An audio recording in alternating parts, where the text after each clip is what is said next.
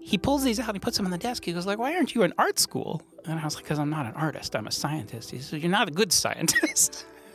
He said, okay, so you have a choice. You can go into science and be like the worst scientist, or you can go to art school and you could be the most scientific artist.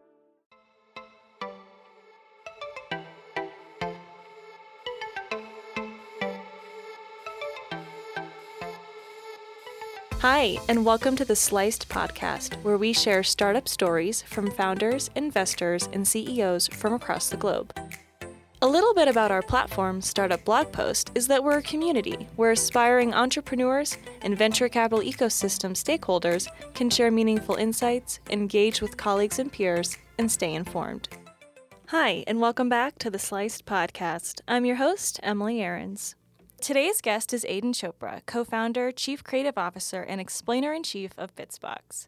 Bitsbox teaches kids to code through fun app-building projects that come in the mail every month.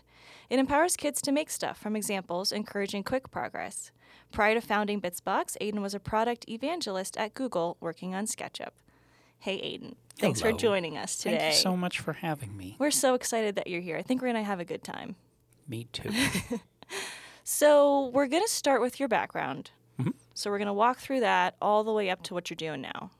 Do you want to go in reverse chronological, or do you want to go in chronological order from the moment of my conception? Let's go. A drunken haze in the back of a 1974. Never mind. Let's start there, skip that, and move forward. Yeah, let's go chronological, though. So where are you from? Are you from Colorado? I am not from Colorado, sadly. I'm from Montreal, Canada. A Canadian. I am from Canada.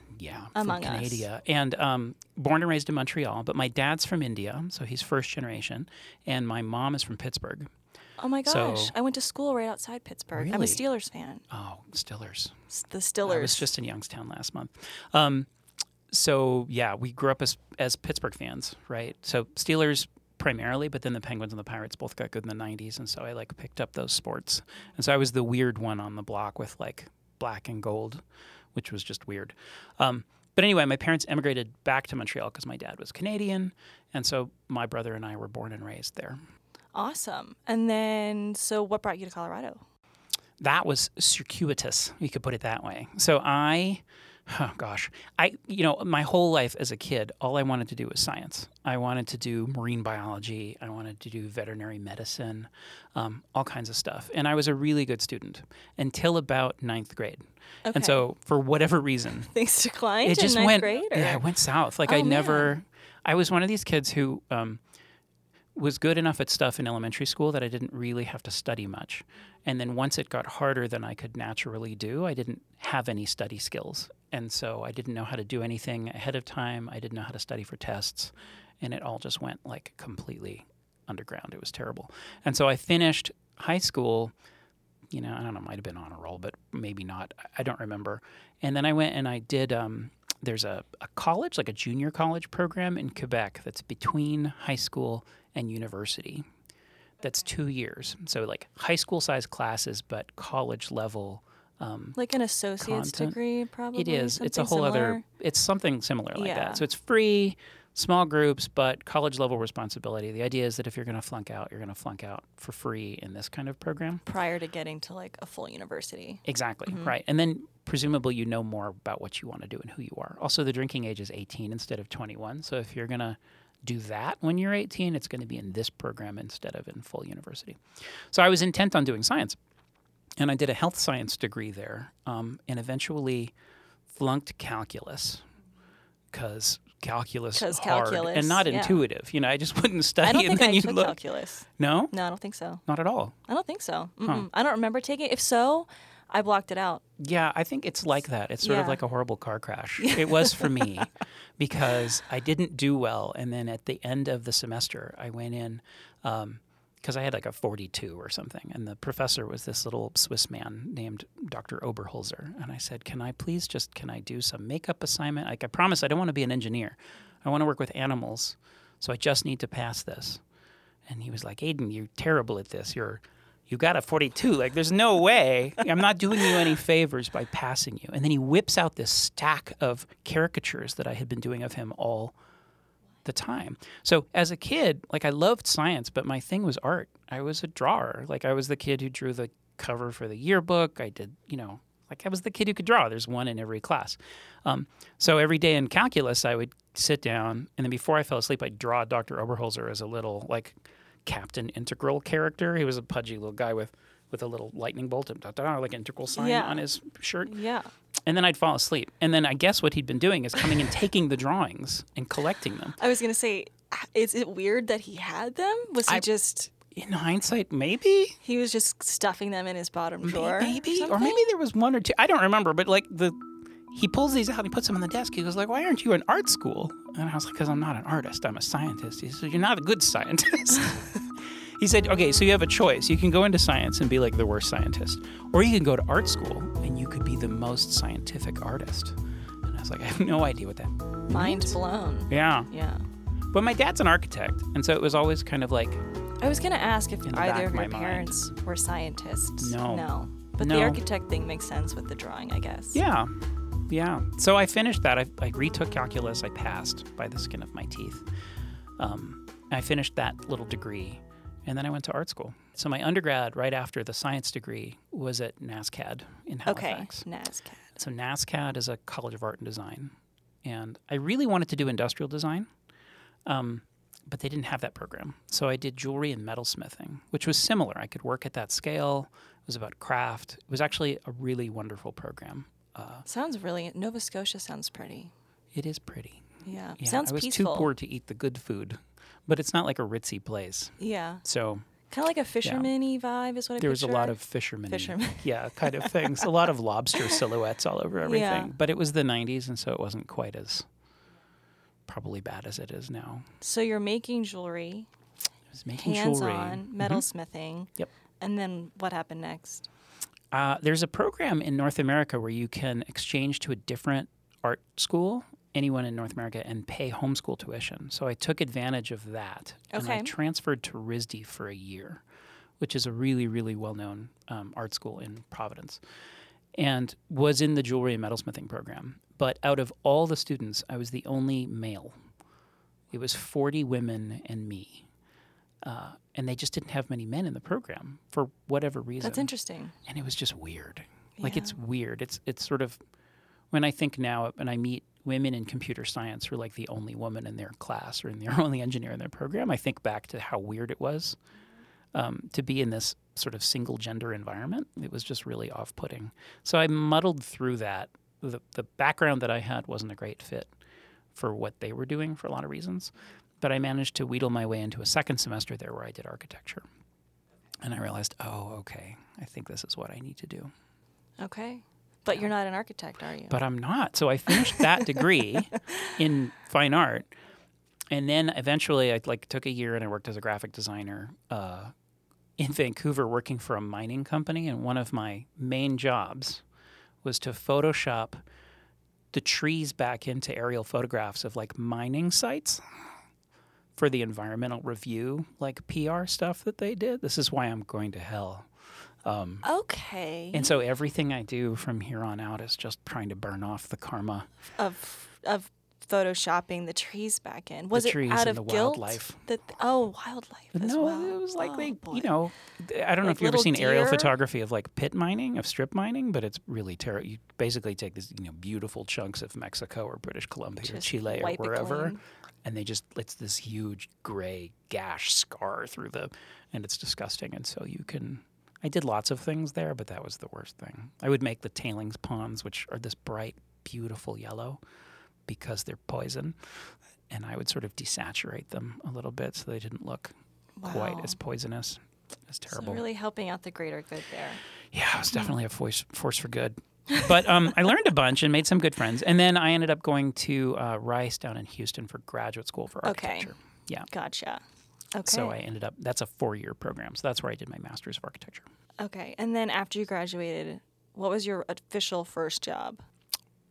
Well, my official first job was probably like cartoonist when I was 13 for like an after school program or something. So I worked pretty consistently from probably puberty on. Like I always had little side jobs, little side gigs. And it wasn't because I wanted money or needed money or anything. I think it's some combination of having some skill that people found actually marketable having a personality that really liked teaching people stuff. So it was almost always about that somehow. And my dad is a workaholic. And so it was just weird to not be working in our family. It's just kind of how we were. Well, and it's instilled in you. Yeah. You know? Yeah. So out of Rice, I was recruited at Rice right in the last semester of my graduate program by a classmate of mine who was working on SketchUp, which was this little startup in Boulder. I'd never been to Boulder. I knew SketchUp because he was my classmate and I was using it as part of my work. It's a 3D modeling program that lets you do architecture and industrial design, lots of other cool stuff. And they needed somebody to do sales and marketing for education. So I remember I had been nocturnal for that whole semester. Like my natural cycle is to be asleep during the day. So I had been up all night or maybe several nights working on my thesis, and I get this random call out of the blue from a person I'd never met. And he goes, "Hey, I'm Tom at SketchUp. I've only been asleep for 2 hours. It's probably 4 p.m. I pick up this call, and he's like, "I'm Tom from SketchUp, and we have this job opening. I was wondering if you might be interested." And I was asleep, and I was like, "I don't know you, Tom." Do I know it, Tom? And I'm so busy on this thing I'm working on. If you could please just call me back in 2 weeks.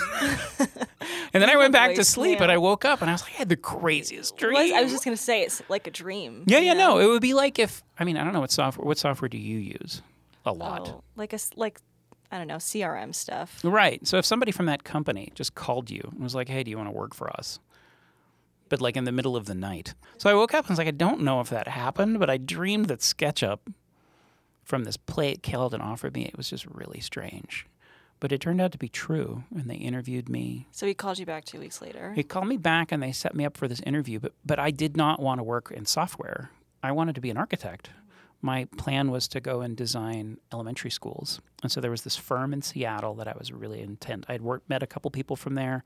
Plan was finish in Houston, move back to the Northwest because I'd been in Vancouver and I missed that.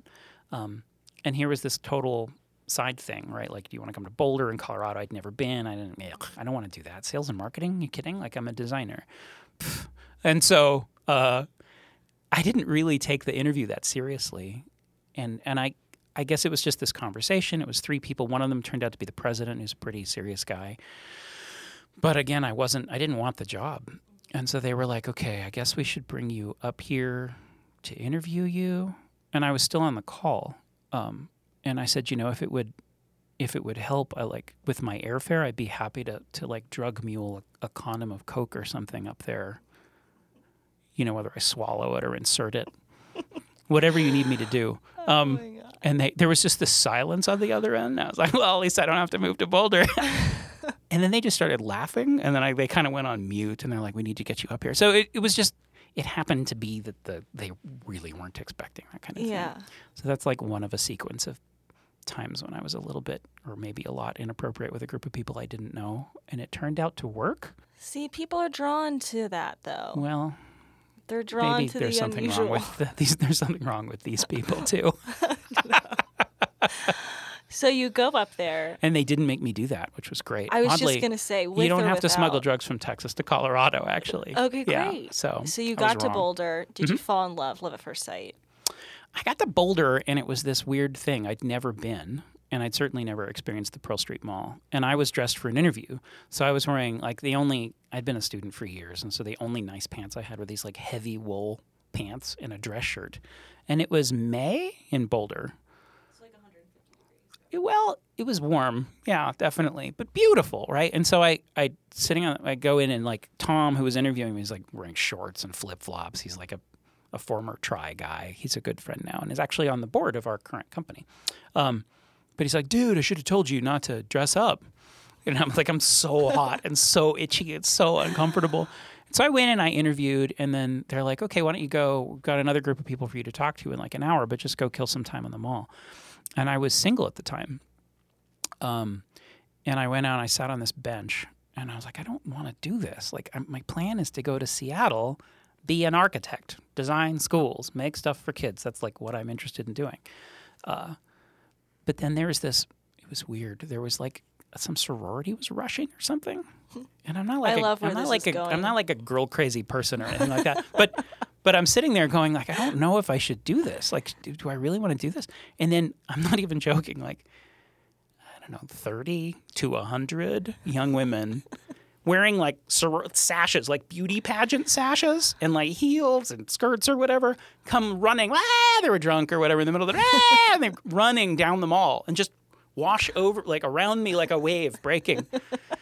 And I'm not a religious person. I don't really believe in faith, but I was like, okay, I guess that's just. If it's a sign, I guess. It's a selling point. It was a selling point. Is what you're saying. I don't even know. Like, I'm not into. You know, it's not like, oh, sorority girls or something. It was stupid, but it was just nothing that had ever happened to me in my life before. And plus, Boulder's, it was beautiful then, and it's beautiful now. This is Boulder in 2004. And I was outside the Boulder bookstore, and it's the pedestrian mall. It was Kismic. Yeah. The flowers were blooming, and there was like buskers playing music, and I was like, this is really nice. Mm-hmm. So throw in the Boulder. Girls, and you were. Girls didn't matter because I, there was a woman that I was kind of in love with back from grad school, and she moved to LA and didn't have a job yet, and so we spent that summer when she was in LA and I was in Boulder, like chatting back and forth, and it got sort of flirty. And then she still didn't have a job a couple months later, and I had to go to a conference in San Diego, so I was like, well, you're unemployed, like it's really stressful, you should come down and visit me. And we got together, and we've been together for 17 years. So love that. Didn't need the co-eds and the sashes at all. Yeah. Love so that. It all worked out. So you accepted the job? I accepted the job. And they had so it was weird, like they were a 30-person outfit at the time. Their sales lead, Nancy Trigg, had been really successful selling to this, like a huge order, like a $150,000 order to this university in Massachusetts. And I think when the board saw that, they went, ooh, we need to hire somebody specifically go out and get this money. And they brought me on, and I looked around, and there just weren't many other programs who were buying for their whole schools like that. And so pretty quickly I realized that instead of this being a sales endeavor, it was more of a marketing effort. Like, we should be giving away our software or giving it almost for free to students to try and get them to use it so that they'd know the software by the time they entered the workforce, instead of trying to monetize by selling it to students early.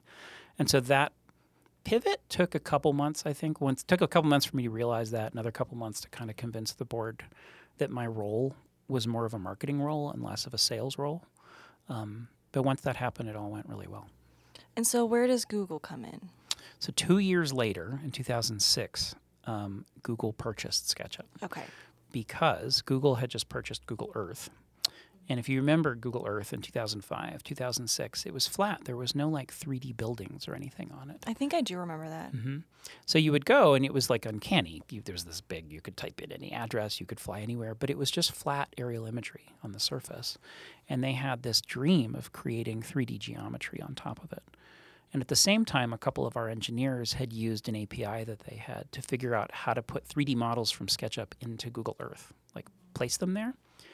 And then the co-founder of SketchUp, this guy Brad Schell, is like one of the best sort of salespeople, visionary types you can imagine, and convinced the people at Google that if Google bought SketchUp, they could give SketchUp away for free, and then everybody in the world would use it to model like the buildings around them. And then in a couple years, Google would have a fully built-out user-generated content version of the world in 3D. It was a bit of a pipe dream and didn't work out quite that way. But that was why Google bought SketchUp in the first place, not because it was like a pro tool for architects. Mm-hmm.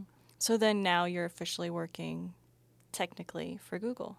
Not at all. So I was at Google for 6 years, and it was great. I actually so Brad, the founder at SketchUp, had been the person who was writing the newsletters. So back in like 2004, the notion of content marketing was just kind of like people had started to develop really big email lists. Social media wasn't really a thing yet. Now we sort of like there's whole fields of content marketing. There's people who do that all day long, and it's just an understood part of the whole practice of it. But what Brad started was basically just an email newsletter to what turned out to be millions and millions of people in a super informal voice, right? There was no, there wasn't MailChimp or anything like that back then, at least that we were using. And so his newsletters were just written in the first person. They were never from the point of view of the company. It was always just, hey, Brad here. You'll never believe what Denise found in her desk this week. And check it out. Look at this cool model one of our users made. And I had a writing style that was similar. Like, I could ape his writing style pretty well. And so as he transitioned out, when we went to Google, I kind of transitioned in and started writing this newsletter. And so one day I'm in Mountain View on the campus, and we had Blackberries at the time. And I get this email, comes through my Blackberry, and it was from somebody at Wiley Publishing. And they said, hello, I'm so-and-so. I'm an acquisitions editor here on the For Dummies imprint. And we're looking for somebody to write a SketchUp for Dummies book, and or Google SketchUp for Dummies book.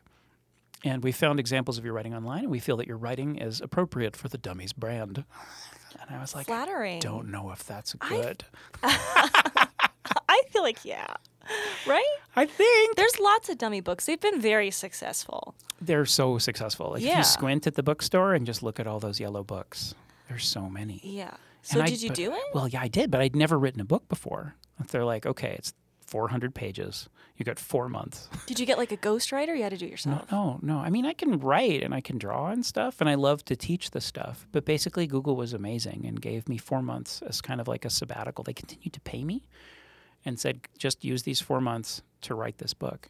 And I did, but like, I'm a procrastinator, right? Like, I never, ever developed the habit of what I need to do. So I used to just wait until the very last minute and then crank something out, and that's what I wrote. But I couldn't in this circumstance. So it was this amazing opportunity to be like, all right, if I need to deliver 400 pages in 4 months, that's 100 pages a month, that's this many pages a day. Hold yourself accountable. Right. And so I would do something like, I'd go to Starbucks and I'd sit and write. And if I could get my 3 pages written, then I'd have the rest of the day off. And some days I wouldn't be able to write anything. And I'd be up until late at night or something like that. But after 4 months, I'd done the thing, and then I went back to my regular job. And a woman named Allison McDuffie, who had worked with me on education, had taken over what I was doing. And so I didn't have a job anymore at Google. I mean, I had a job, but at the time, all you had to do to order business cards was put into this little portal what you wanted the business card to say. That seems dangerous. And I had a boss who didn't know what to do because, like, we were misaligned. We were their second acquisition, I think, and so they really didn't know how to bring in new people. So the boss didn't even know who I was. Like, nobody knew what I was doing. And so I wrote on the business card "Product Evangelist" as my title. And the cards came, and then I just started telling everybody I was the product evangelist. Okay. And it worked. Yeah. And so then I was the product evangelist, and they needed people to fly around. At the time, still only like 7,000 people worked for Google, and people still thought that people who worked at Google were like mad geniuses. Like, they had this reputation for being really hard to work for. And so lots and lots and lots of conferences all around the world wanted a keynote speaker from Google.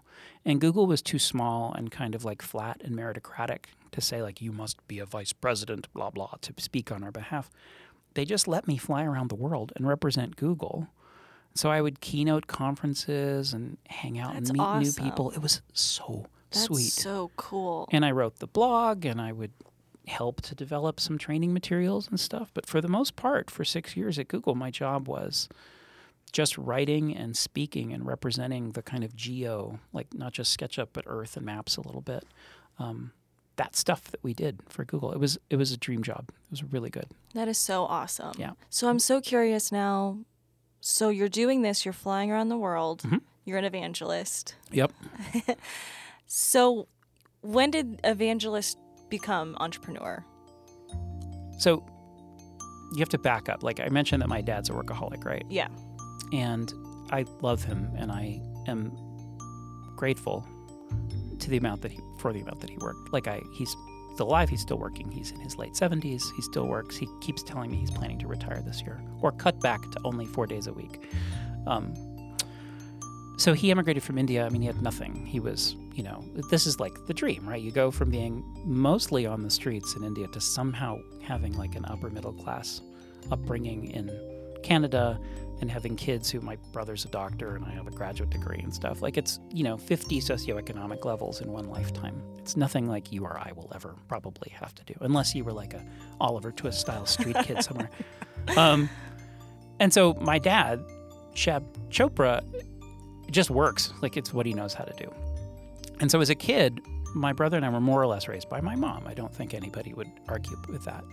I had a dad, but I never saw him, really. I learned to stay up late because I'd stay up waiting for him. That's when I got to hang out with him.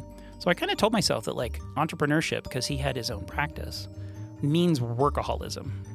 Like, you can't be an entrepreneur and also have a family that you spend time with. You can't be an engaged parent and also have your own business. That was the story I told myself for years. But I knew, like, I'm not a big company person. In 2012, Google sold SketchUp to another company called Trimble, because Trimble was interested in the architecture part of what SketchUp could do, and Google had found a more automated way to do the 3D modeling part for Google Earth part. So it worked out really well. But the whole team that was working on SketchUp went to Trimble. And I wasn't an evangelist anymore. Trimble was a different kind of company where you needed to be pretty senior in the org to speak. And so I just didn't have that role. And I started to think, like, ooh, I just don't want to work for a big company. I'm not a person who fits into this kind of bureaucracy / structure. I question people's decisions a lot. And when people tell me, hey, look, we figured that we're all smart, we figured this out, my first instinct isn't usually, like, great, I'm going to stand on those shoulders and do it. I'm going to go, like, I'm going to assume that you guys are dumb and do it myself. Like, it's not a good quality about me. And I've learned that about myself. But for whatever reason, it meant that when I was in my 30s and a lot less experienced, my inclination was to not work well in groups. And so I was like, I really want to start my own thing. I need to be ready to do that. And so about 2 years into our tenure at Trimble, this guy, Scott Leininger, he was a developer and one of our best developers, like really one of these people who could kind of go away for a day or two and come back and have this thing built, right? Like everybody knows those devs. And he was kind of a friend, like an acquaintance. Like I knew him, we got along. And I was working on posters or something for some conference we were doing, and Scott ambles up and he's like, hey, you want to go for a walk? And I was like, okay. And I was like, oh no, Scott's quitting. This is going to be terrible. We're screwed. So we go outside the building, and like we're 2 steps outside the building, and Scott goes, so I'm quitting. And I was like, no, because you're really good. He's like, and I want you to quit too, because I've got this prototype that I built for this thing that teaches kids coding. And like, you're a really good communicator and you love to teach. You love to teach tech to people who aren't like technical. We should do this. And I was like, oh, no. When opportunity comes a knocking. Well, I have a kid. You know, my wife was also working at SketchUp. She still does. We'd never pre-agreed that I was going to go do a startup or anything. And our son was 3 at the time. And a lot of medical stuff when he was little, and so we were shuttling back and forth to New York for checkups every couple of months still then. It was just a complicated time in our lives. But Scott was amazing, and I had actually had fantasies, like clean fantasies. Keep going. Years before that, going like, when somebody asks me to start something with them, I need to be ready to say yes. And if that person were Scott, or somebody like Scott would never ask me. That's like when you're in high school and you look around and you'd be like, nobody's dancing with me. And you're like, well, like, if somebody like her wanted to dance with me, like, she would never dance with me. But like, if she did, right? So Scott was that person for me. Just the ideal, the sort of prototypical co-founder. And he asked me to work with him. I was so flattered. But it took me a couple months to work up the courage. Like, I talked to my wife, Sandra, and she's like, okay, you know, I think we can get by on my salary. We have some savings. We can do this. And so we put together a little prototype, and we went and did a little test run at a local school in Louisville or Lafayette. And it went great. Like, the kids loved what we had built, and it was great. And we came out of the school, and I was in the parking lot. I was like, I'm quitting. And I went and I gave my notice the next day, and we were off to the races. And that was beginning of the summer of 2014. That's so cool. So you just needed to know that it would work before you, you know, put the nail in the coffin. Yeah, I guess, you know, but it was super minimal. It's not like we took this scientific approach to user testing or anything. Like, we showed it to 6 kids and they liked it, and that was enough for me to go, okay, I'm out. Let's go do this thing. And it was the best summer. It was so good.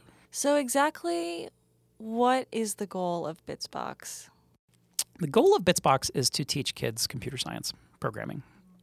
computer science is a pretty broad subject that includes everything from coding to like hardware design to algorithm design, robotics, artificial intelligence, like this really big subject. Coding is one part of that. Coding is where you actually write the instructions for what the computer, the robot, or something is going to do. I didn't know how to code. Like, I'm an art person. I could solder, like precious metals. I'm pretty good at drawing. Maybe that's an idea for your next box, teaching like kids to solder. Yeah. If it didn't involve explosives and acids, then probably that would be a better thing. But I can't remember what we were talking about. The goal of Bitsbox. Oh, right, the goal of Bitsbox. You didn't know how to code. Yeah, so I didn't know how to code. So Scott was like, listen, all these kids need to learn how to code. He taught himself to code when he was like 8. His parents, he's from Sterling, Colorado, pretty small place in northeastern Colorado, like pretty rural, pretty conservative. But his parents had the foresight to buy him and his brother and his sister this computer when they were young, like in the early 80s. And Scott learned how to code on it. And you'd have to like type in code that you read in books and magazines and things. And so forever he knew how to do that. So he wanted his daughter, who was 7 at the time, to learn how to code the way he could code. But back then, like 10 years ago-ish, the wave was toward this thing called visual coding. I don't know if you've heard of something called Scratch, but it basically abstracts the logic and the syntax of coding into little colorful like puzzle pieces. So you write code by snapping together puzzle pieces. There's a tiny little bit of typing, but for the most part, it's a visual approach to the thing. Valid, but Scott was like, that's not how I learned. I don't think this is any good. I'm going to build my own thing. So he basically recreated the typed-first approach using JavaScript instead of BASIC, which is what he had learned in the early 80s. Put it online instead of on, plastic cartridges that you'd have to install into the side of a computer, and had this whole kind of thing dreamed up. He really wanted kids to learn to code, but he wanted them to learn to code using typing, using quote-unquote like real JavaScript syntax. And so he had this very specific idea for how to do it. And I didn't have an opinion because I wasn't a coder. Like he could have been, there are many things I don't know anything about. He could have been like, we're going to teach people to sail, but it's not going to be with that boat. It's going to be this boat. And I'm like, okay, I don't know sailing either. So I kind of went along with it. And so the mission of Bitsbox is to teach kids to code, but to teach them to code by giving them hundreds of examples of working coded apps in a really free coding and online environment where they can build the sort of recipes that we send them, or combine them or expand them into what they want, or start from scratch and make their own things. Hello, it's Sam, the producer of the show. I just wanted to pop in for a quick second to thank you for listening to this week's episode of the Sliced Podcast. Up next, Aidan tells Emily about how he blew his first investor pitch and how important it is to have a co-founder. What was your experience like getting kids interested? Is it hard to get them interested in doing it? Did you guys put a lot of time and thought into how to attract them? Well, we didn't put any thought into how to attract them, right? We're like two product guys. Yeah. And we didn't know anything about sales or marketing or business, actually. None of it. What we had was a cool idea for a product, which is usually a recipe for a really terrible business. It's maybe even a recipe for a terrible business. But we did have we knew one thing, which is that we didn't know. Like, we knew the things we didn't know, sort of. Which is key. Well, right. Yeah, that's right. Because you can always find people. Well, right, but that's the part of the, arrogance of it. You go, because we knew how to do the product, we went, the hard part's the product, right? Because we're the smart guys who know how to do this. The marketing, those people, that's easy, and they're a dime a dozen. Like, clearly that part we can figure out if we just nail this product. So we should do an accelerator. And Boomtown was and still is a startup accelerator in Boulder. Unlike Techstars, it focuses on even earlier stage startups. So we didn't have any traction. We just had like two people and the beginnings of some tech, and that was kind of perfect for Boomtown. So we entered their second cohort and spent that whole time trying to figure out a business model. Like we went in going, maybe it's a book that we publish, maybe it's a magazine. But honestly, who cares, right? We just need to work on this content and this platform, and it'll be fine. And they really held our feet to the fire and said, no, you need to figure out a way to actually sell this, and who's going to buy it, and how much is it going to cost? And we'd be like, wave hands, look, see how cool it is? That pig is snoring or something, like really in denial. But we came out of it with this notion that it could be a subscription box. We had a mentor there, a guy named Alex Bogusky, who was one of the co-founders of Boomtown. Alex is the Bogusky and Crispin Porter Bogusky, which is one of the better-known advertising firms in the U.S. and had moved their whole headquarters to Colorado. So Alex, you know, he was on the cover of Fast Company like the month before we had him, and we had him for a couple hours a week just as a mentor. That's great. So we picked the name Bitsbox because I liked the suffix box on Dropbox. The plan was to publish a magazine called Bitsbox Magazine. Okay. And we were going to sell it for like $5 a month. We did the math. We only needed like 20 to 50,000 subscribers to hire someone. It was a terrible plan. So we went into our little meeting with Alex, and we weren't starstruck because we were too stupid to be. And Alex like, so did you guys figure out a name? And I was like, Bitsbox. He's like, why Bitsbox? And I was like, because it sounds cool. He's like, why don't you just do a box? Like actually make it a box. He's like, because if you put your magazine in just a magazine, it's like $5 a month. But if you put the magazine in the box and then put like a toy or something in the box, that's like $40 a month. We're like, oh, that's way better. Yeah. You go back to the crappy spreadsheet that we had written, and we're like, oh, yeah, okay, this is better. And then we started to look around. It's like, oh, the subscription box thing, this is kind of a thing. Like in 2014, it hadn't jumped the shark yet. It's still a really big thing, but there was a huge wave of die-off, right? There was like everything was a box for a while, and venture capitalists were pouring billions of dollars into this, and people were losing money left and right. But like Loot Crate had 300 million subscribers or something. And so you looked around and were like, oh, this is a viable business model. We've got a good product. Let's try that. And so we came out of it and we're like, that's what we're going to do. And so we launched a Kickstarter. Love it. Well, you brought them with you today. I'm looking at it. We did, yeah. It is a real box for those. It's a physical box. For our listeners who can't see. I can grab one here. It is a physical box. Sorry, I'm trying not to move my face too far from the mic while I grab the thing. I do want to see. So what comes in the box? So the box has... here's the weird approach, right? Like, you asked before, can you get kids interested in this? And actually getting kids interested in something is not hard. You can get kids interested in almost anything. Kids are great that way. Keeping kids interested is really hard because there's a lot of really cool stuff in the world. And they have, like, short attention spans, too. They do. I mean, to be honest, most of us have short attention spans. Kids just also have other things to do. And the kinds of parents who want their kid to learn to code are also the kinds of parents who want their kid to learn Mandarin or karate or whatever. And so kids are generally, they're not overscheduled. They've just got lots of stuff that they could be doing. And so if you want them to do your thing, you need to get them back all the time. And the nice thing about a subscription box is that it's not everything all at once. You get to mail them something, and it comes in the mail, and then it dominates, it sort of captures their attention because it's like actually, it's a literal box. You can actually open it. It's just like Christmas or Hanukkah or something. It's a gift, right? Every kid loves the mail. I used to love the mail. So I'm opening. I don't know if you can audibly open. Little ASMR. There we go. Oh, yeah. Later I'll just chew up a candy bar or something. Okay. So you open the box, and when they get it, the idea is that instead of just doing this as a completely online experience, you get physical materials. So actual big, like, collectible cards. You're probably too young to remember Trapper Keepers.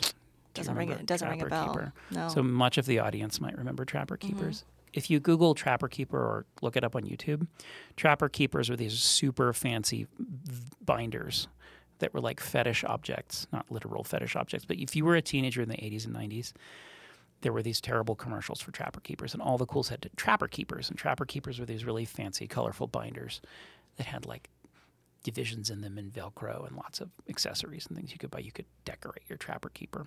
So we have, as you can see, an Apper Keeper. Okay. I even replicated the Trapper Keeper logo with the font, and it says Apper Keeper. And I think one of the major binder companies owns the Trapper Keeper trademark, and we haven't gotten big enough that they've sued us yet. This might be Did that ever cross your mind? No, it crossed our mind, but we're like, we have bigger fish to fry than cease and desists from these people. After this podcast, if you hear from anyone in legal. It's not trapper keeper. It's an apper keeper. So there you go. It's super different. And it doesn't do the things that an apper trapper keeper does. But anyway, it's binder. We're like, we need a way for kids to organize the things we do. And so we also send projects. The projects come on these nice big cards, and they're colorful. I will show you the cards. They look like this. Oh, yeah. Yeah. And so they're big, like, you know, half letter sized, colorful, full bleed, super colorful printed cards. And the front of it kind of looks like a movie poster or like a video game package. And the back of it has code on it. And the code is the actual code that you type in to build this thing. But in most cases, it's just like the beginning part. It's like, hey, here's the code you need to get started with this. And then we'll put challenges on the card and say, if you need a prompt to go further, like, oh, could you make that guy go faster? Could you add a second bad guy? Can you do this kind of thing? And so kids really have to look at the code, figure out what the code is doing, and we give them lots of hints and little explanations and things, and then go and extend the code to build the thing into what they want it to be. This is really cool. You say it's for children, but that's the secret. I feel like I could stand to learn a lot from Bitsbox. Do you code? Are you like a programmer? No, I mean, I can a little. What do you code? Just little things like website stuff. But that's nothing, more than I know how to do. I mean, yeah. I feel like now these kids know a lot more than I do. Some do. Do your kids? I'm curious. Did you? How much did you test Bitsbox on your own children? I didn't because really. Well, Bitsbox was only my kid was 4, so my older son was 4 when he launched the thing, and so it's really for ages sort of 6 to 12, but really 8. You know, you have to be a pretty competent reader to be able to do this stuff on your own. So we're years away from this. But Scott tested it on his child. Their name is Noah, and so Noah was like super into this when they were 8, 9, yeah, totally. And so they sort of developed it together, and it worked out really well. So cool. Yeah. So what was your experience like? So you've got the product down. Mm-hmm. You had your sales and marketing down. What was your experience like with the... definitely didn't have it down. Well, what was your experience like with the fundraising side, the business side? Right. Because you also said you didn't have experience in that either. Yeah, we didn't know how to do that either. It was terrifying. So on demo day, because I had all this experience as a public speaker, right? Like I was an evangelist for Google, and I could stand up in front of I keynoted this conference for 1,000 Japanese middle school social studies teacher once in Tokyo. That is so niche. It was very niche. But I was just talking about SketchUp and Google Earth. It was the same old thing. It was like a stump speech. But they wanted somebody from Google to come and present. But very few people spoke English, and so there was like non-simultaneous translation or interpreting happening. And so like anything from having to hold the attention of a crowd of people who didn't speak the same language I was speaking because I don't speak Japanese. I had a lot of experience doing that. So demo day wasn't actually that stressful. We led off, and it went really well, the Boomtown demo day, well enough that we got invited by a prominent investor group in Boulder to come and present to them, I think the next day. Okay. But we didn't know anything about investors. Our plan was to crowdfund this. Like, let's run a Kickstarter. Our ask at the end of the pitch was, come support our Kickstarter, not... come invest in us. We didn't know anything about it. And I bombed that day. No, I'm sure you just feel like I just gave the same pitch, but it was like a pitch for a bunch of drunken idiots in the Boulder Theater. It was not a pitch for a bunch of real estate developers and retired attorneys in a conference room in Boulder. And so it was awful. Like, if you've ever told a joke and then just had... I'm sure it wasn't that bad. No, it was... Are you positive? I'm 100% positive. I don't... Right. I mean, I exaggerate, but not in this case. It was the worst. The worst. And they asked questions, and we had no idea even what they were asking. You know, they would say, like, oh, what's your estimated CAC on that? And I was like, I don't know what CAC is. I have no idea. Like, Boomtown did a really great job, but they were early and didn't really prepare us for that. Not putting it on them. We blew it. Luckily, our Kickstarter went great. We launched. We were tracking to like maybe 100,000 thing, and then Kickstarter featured us as one of their projects we love about 2 weeks before the end of the campaign, and we shot up to $250,000 in funding with 3,000 initial customers, and so we were a thing right from the get-go, and it was really good. And then based on that, we were like, this isn't going to be a problem at all. This is going to be great. We're heroes, and everybody who says marketing is hard is stupid, and we know how to do this. And it was so hard. We almost went under. we didn't almost go under. We definitely ran out of money come like August. That was March. By August, we'd burned through all that because we had to make all this stuff. We also hired it's a physical. Couple people. It's not just, I'm looking at the box. It's a physical item. And so not cheap to produce. I was going to say, all. Production costs, overhead costs. Yeah, none of it. And we'd hired a woman who was amazing as our first employee. Her name is Anastasia, and she was with us for years. And because of her, we were able to get this thing out of the door. But come August, no money. It was terrible. And so we had to start marketing, and we were trying to figure out Facebook direct marketing. We were trying to Google. And we'd hired someone named Alex, who was an old friend from Google, to do it. And she had never done this before either, and we didn't know how hard it was going to be. It was just really hard. So it became really obvious that we needed to fundraise.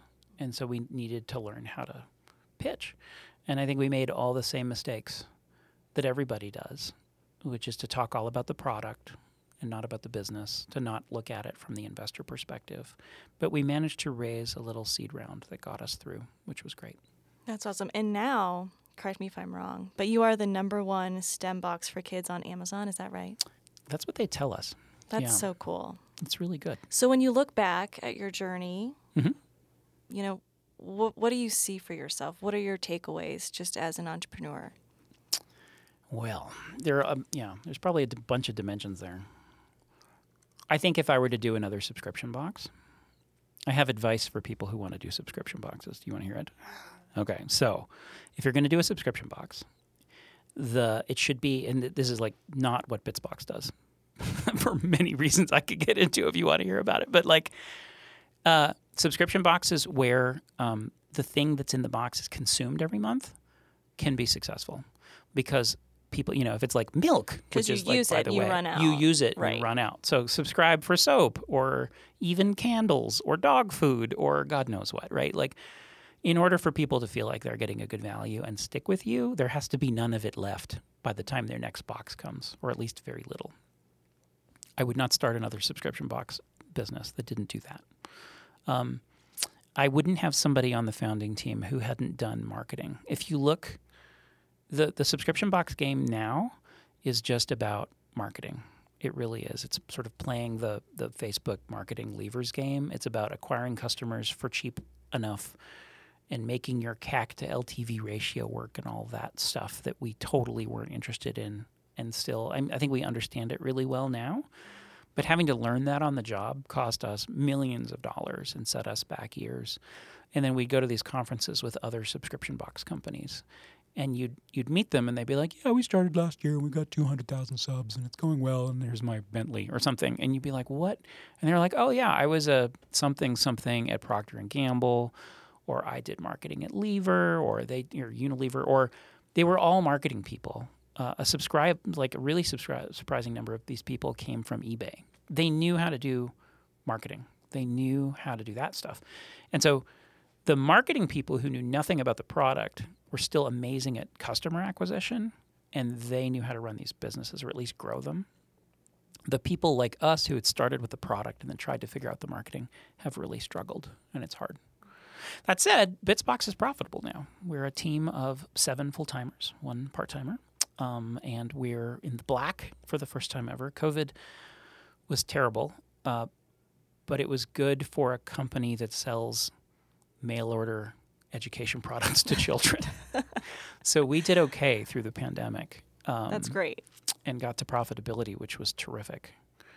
But so many things have had to kind of like align as stars for us to be where we are today, that my advice for people starting this wouldn't necessarily be to replicate our path, because I think there's easier ways to do it.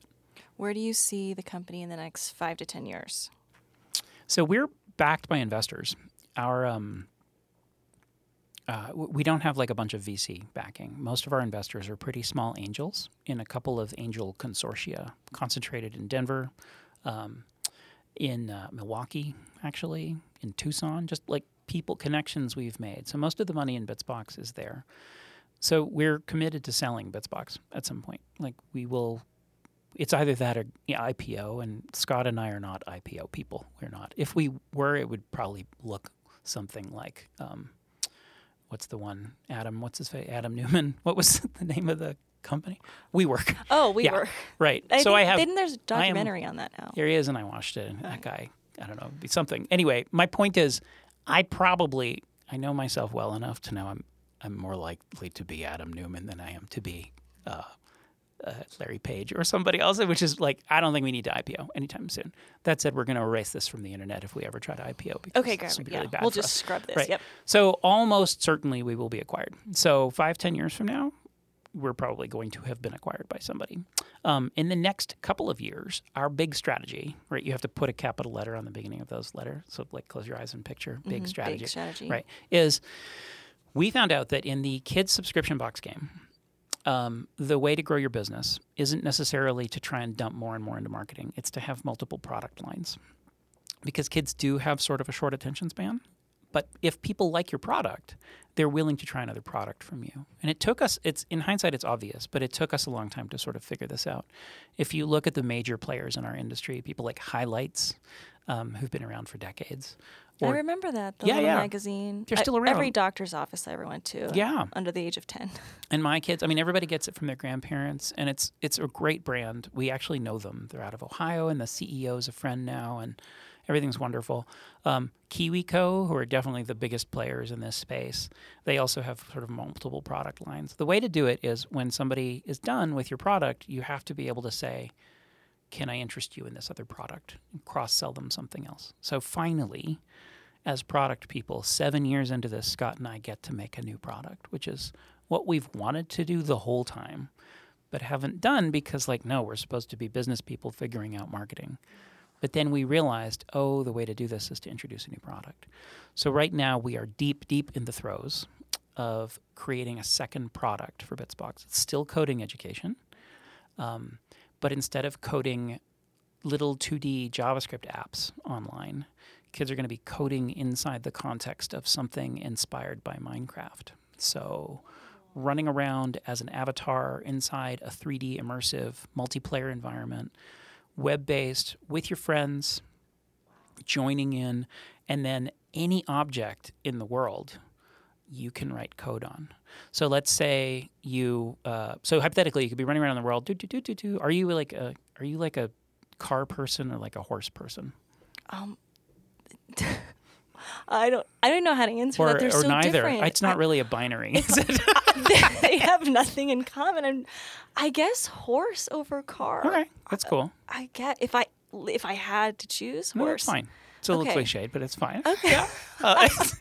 Yeah. So let's say you're on this island, right? And you go in the world and you're like, hey, welcome to Unicorn Island or whatever. But your job is to turn the horses into unicorns. So what you would do is you just and this is one example of a billion you could imagine. It's an open-ended, completely open modeling/coding world. But what you might do in this circumstance is build a world where you and your friends can join up, run around the island, find the horses, and then model horns on them and possibly wings if they were going to be pegacorns or rainbow manes and tails. And then you could just flip them over, metaphorically sort of, and then write code that turns the horse into a unicorn. So makes it so it can disappear, makes it so it can talk, makes it so it can poop rainbows, something like that. Awesome. So you're basically modeling, which is where Scott and I came from, and also coding like Bitsbox to change the behavior and the interaction of items in your world. And you can invite your friends and you can be playing. And you're coding for the purpose of making a magical/amazing world that you can play with your friends, rather than just making apps that you can share with other people. So that is so cool. I feel like I can see how your background, and I feel like you can see it too, but I can even see it, how it's culminated to this point with the modeling, the architecture, the art. It's everything all at once for you now, which is so cool. I think it's why I'm so happy. Yeah. It's really... I feel a little guilty sometimes. Well, you worked hard to get here, but I did, but not as hard as some. My wife works 5 times harder than I do. Well, and she has to deal with people, and she's really good at her job, and her team's great and stuff. But in the morning, I think I'm just happier, and at the end of the day, I think I'm happier, and I think you're right. Well, they do. Isn't there a cliche thing that says, "Do what you love, and you'll never work a day in your life"? Isn't that a thing? That's probably true.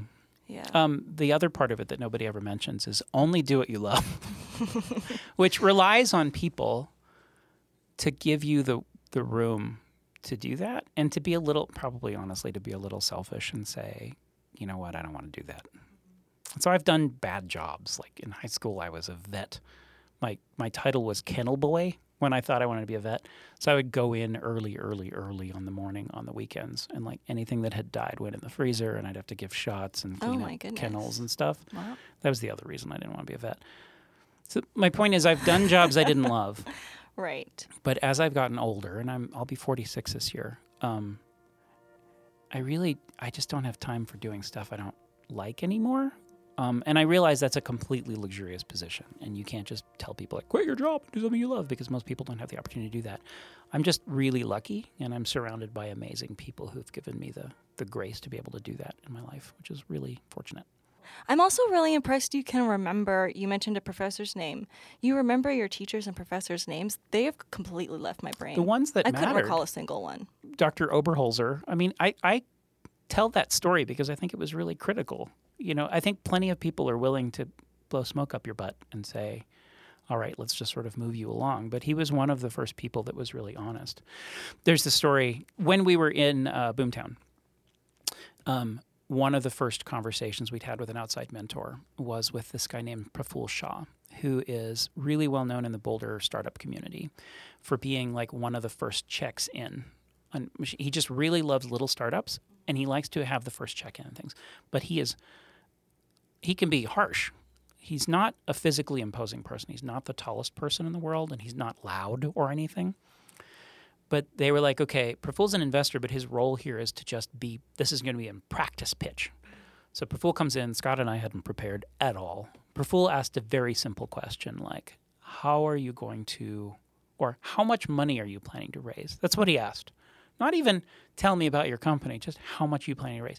Scott and I must have talked for 5 minutes, just like, it depends on, and we just thought we were hot, like, oh, it depends on how much the, okay, and we threw any words that we could remember that we'd seen on a whiteboard anywhere around, and Praful's just sitting there staring at us.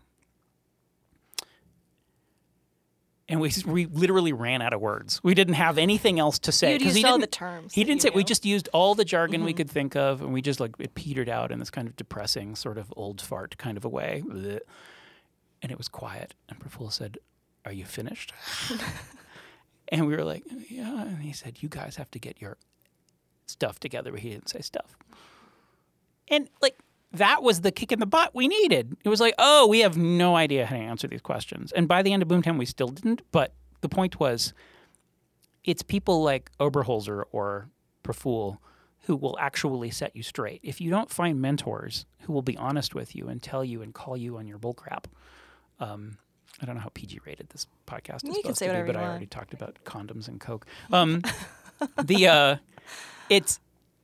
don't find people who will call you on your bullshit, then they're not actually doing you any favors. And so they're what I try to do... placating you at that point. Kind of, and they're not really interested. So those are going to be the best people for you. It's really easy when you have an idea for a startup or even you've gotten the thing going to find people who will tell you you're smart and it's a great idea and they would totally buy it. It's actually much harder to find people who will tell you that you're full of it. And those are the people who've told me I'm full of it in the past, and those have been some of the best interactions I've had. And it doesn't mean it's less painful. When you go through it, you come out feeling like shit.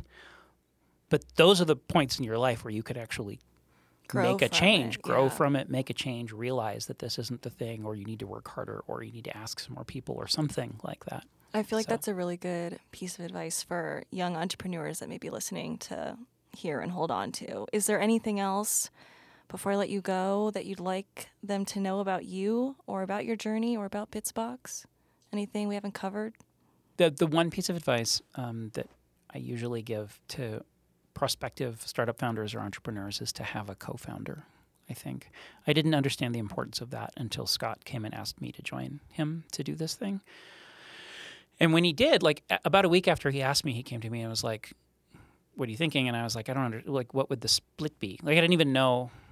And he was like 50-50, of course. And I was like, "What? But you've been working on this for months, and you've done this before, and I've never, why would you be that generous?" And he was like, "It doesn't matter what I've spent a few months doing. We're going to spend years doing this. And the only way for us to have any kind of an equitable relationship, the only way for me to be able to ask you to do hard things and you to be able to ask hard things and feel like we can take vacations and cover for each other and be completely honest as if we're equal partners in this. So it seems obvious, but the number of friends and acquaintances I've spoken to since who are starting things, and I give them that advice and they go, but I've worked on this for months, right? Like, I don't want to give up all that equity. Giving away half now to somebody who hasn't worked on it at all, it's a really hard thing to do, I think. But if you can find the right co-founder, then you can take vacations and you have somebody to talk about when everything's going to hell. You don't have to dump that on your significant other or your friends or something. You can commiserate with somebody who's in it with you. You can celebrate with somebody who understands how amazing it is what you've just gone through has done in a way that nobody else really should be made to understand, which is really important. There are so many amazing things about having a 50-50 partner, co-founder in this. Well, I'm so glad you guys could find a way to make that work and have each other, and it's worked out, and here you are. Yeah, so people need to find a co-founder. You need to. All right. As long as they're not terrible. Find a good co-founder. Find a good co-founder. Well, thank you so much for joining me today. This has been so fun. I knew it was going to be. You. So. How did you know? I had a feeling. Well, that's good. Thanks so much. Thank you. To learn more about today's guest, please visit startupblogpost.com. If you're interested in sponsoring an episode of Sliced, please email newsroom@startupblogpost.com. And follow us on Instagram, Twitter, and Facebook.